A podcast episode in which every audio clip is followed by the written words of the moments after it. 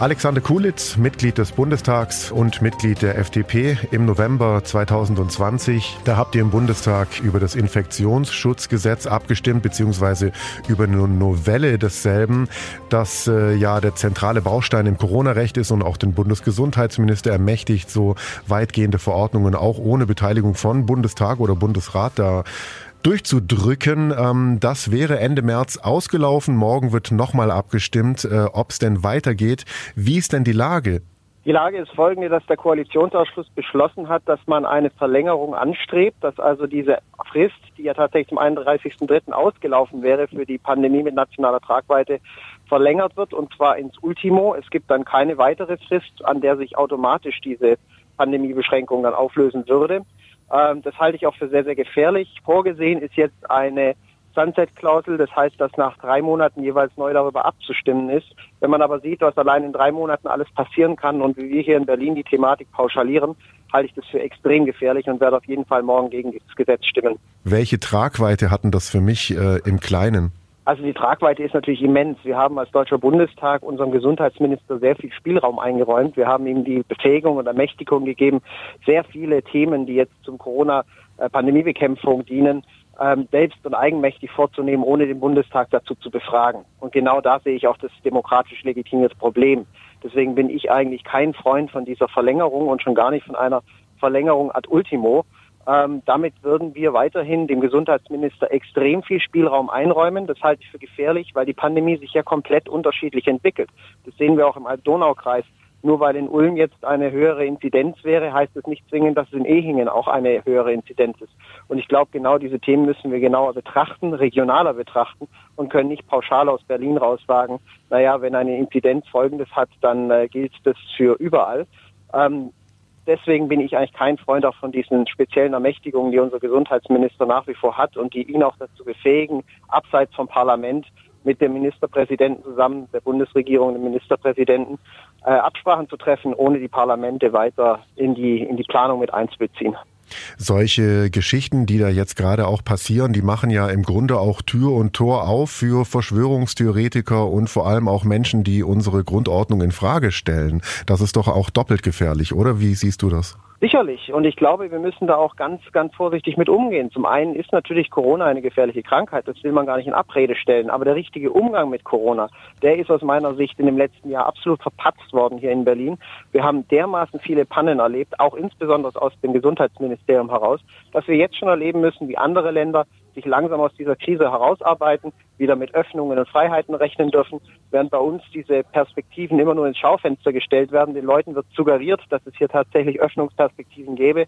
Machen wir uns aber mal ehrlich, genau mit diesem Vorschlag morgen wird es quasi nie erreichbar sein, solche Öffnungsperspektiven gerade für die Gastronomie oder andere zu erreichen.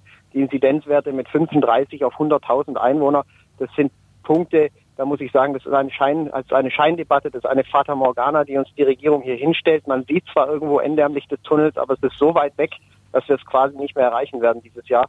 Und dem verweigere ich mich, weil ich darin gar keinen Sinn sehe. Und am Ende stärken wir tatsächlich nur diese Verschwörungstheoretiker oder auch ähm, extreme politische Kräfte. Und ich glaube, das ist der falsche Ansatz. Wir müssen es schaffen, wieder als demokratische Parteien auch eine eine Verbindung oder eine Einheit in Deutschland herzustellen und nicht die Gesellschaft weiter zu spalten und weiter auseinanderzutreiben. Mit der falschen Politik, die wir hier in Berlin machen, tun wir das aber schon konstant seit über einem Jahr und das muss endgültig aufhören und da wäre morgen die richtige Gelegenheit, auch für meine Kollegen dagegen zu stimmen, gegen dieses Gesetz, um endlich wieder eine vernünftige Corona-Politik in Deutschland umsetzen zu können und nicht dieses ähm, dieses Meandern, Rummeandern und am Ende mit schlechten Entscheidungen schlechter dazustehen als viele Partner und Freundesländer im Ausland, die jetzt langsam wirklich wieder in die Normalität zurückkehren können. Es fehlt aber auch so ein bisschen an so einer richtigen Aufklärung irgendwo. Also es äh, wird immer nur gesagt, bleibt zu Hause, wascht euch die Hände, geht impfen, aber es, ähm, das ist irgendwie so einseitig alles. Was würde sich denn da vielleicht dran ändern, wenn ihr morgen gegen dieses Gesetz stimmt? Also das Erste, was sich ändern würde, ist ganz klar, dass die Debatte wieder im Plenum geführt wird und auch damit parlamentarisch ausgetragen wird, was sicherlich sehr der Transparenz in der Bevölkerung dient. Bisher werden auch wir Parlamentarier quasi nur noch informiert nach einer Ministerpräsidentenkonferenz, also einem Organ, was nicht einmal in unserer Verfassung vorgesehen ist, was uns noch darüber informiert, welche Entscheidungen getroffen worden sind. Das ist verheerend. Wenn man jetzt auch noch sieht, welche Entscheidungen getroffen worden sind und wie falsch diese getroffen worden sind, dann ist es auch schnell erklärlich, warum die Regierung sich weigert, wirklich Transparenz auch ähm, in die Bevölkerung zu tragen weil dann würden wir sehen, wie viele Sachen verpatzt worden sind. Nur ein paar kleine Beispiele. Der Gesundheitsminister am Anfang, als es um die Maskenbeschaffung ging, als es um die medizinischen Schutzausrüstung ging, ein Riesendesaster. Die Corona-App wird bis heute gefeiert, ist aber eigentlich ein Flop und hat nie richtig funktioniert. Jetzt geht's weiter mit den Impfstrategien der Bundesregierung, die quasi nicht existieren, beziehungsweise jetzt langsam erst zum Laufen kommen. Aber das mit einer unglaublich zähen und unglaublich schwierigen Umsetzung. Wir vernichten Impfstoff, obwohl andere Leute noch gar nicht diesen Impfstoff erhalten haben. Das ist, glaube ich, verheerend und da müssten wir mal ernsthaft rangehen, die Sachen auch aufklären, darüber nachdenken, ob das die richtige Art ist, eine Pandemie zu bekämpfen. Und da ist morgen durchaus mal eine Möglichkeit, auch als Parlament die Zügel wieder in die Hand zu nehmen und zu sagen, nein, solche Entscheidungen sind vom Gesetzgeber zu treffen und nicht von einer Ministerpräsidentenkonferenz, die außerhalb unseres, unserer Verfassung agiert und hier versucht, mit irgendwelchen Ermächtigungsgrundlagen, die wir einmal erteilt haben, ähm, Entscheidungen, so tiefgreifende Entscheidungen in unsere Freiheitsrechte zu legitimieren. Damit würde ja auch der Diskurs wieder ein bisschen offener werden. Es ist ja gerade auch so, dass man, wenn man nur ein bisschen eine abweichende Meinung hat, dass man dann oft direkt voll den Hammer auf den Kopf bekommt, was ja irgendwie der Demokratie auch nicht unbedingt gut tut. Das ist für die Demokratie verheerend, weil die Demokratie lebt von der Meinungsfreiheit und von der Meinungsvielfalt. Und genau diese Meinungsvielfalt brauchen wir auch bei Themen wie Corona, die hochkomplex sind, wo wir über das kommende Jahr auch viel lernen konnten. Das sind natürlich immer wissenschaftliche Erkenntnisse, die dazu führen, dass wir auch politische Änderungen herbeiführen müssen. Das Problem ist, ich fange langsam an der Lernfähigkeit unserer Bundesregierung an zu zweifeln weil seit über einem Jahr schaffen wir es nicht, die Digitalisierung sinnvoll einzusetzen, beispielsweise in der Nachverfolgung von solchen äh, Infektionsketten. Die Gesundheitsämter sind chronisch überlastet und andere Probleme, die wir bis heute nicht lösen konnten, das sind einfach Themen, da müssten wir ran. Und nehmen wir uns doch mal Israel als Beispiel, die heute bei der Impfung bei 94 Prozent ihrer Bevölkerung angelangt sind. Wir sind bei 7,6 Prozent.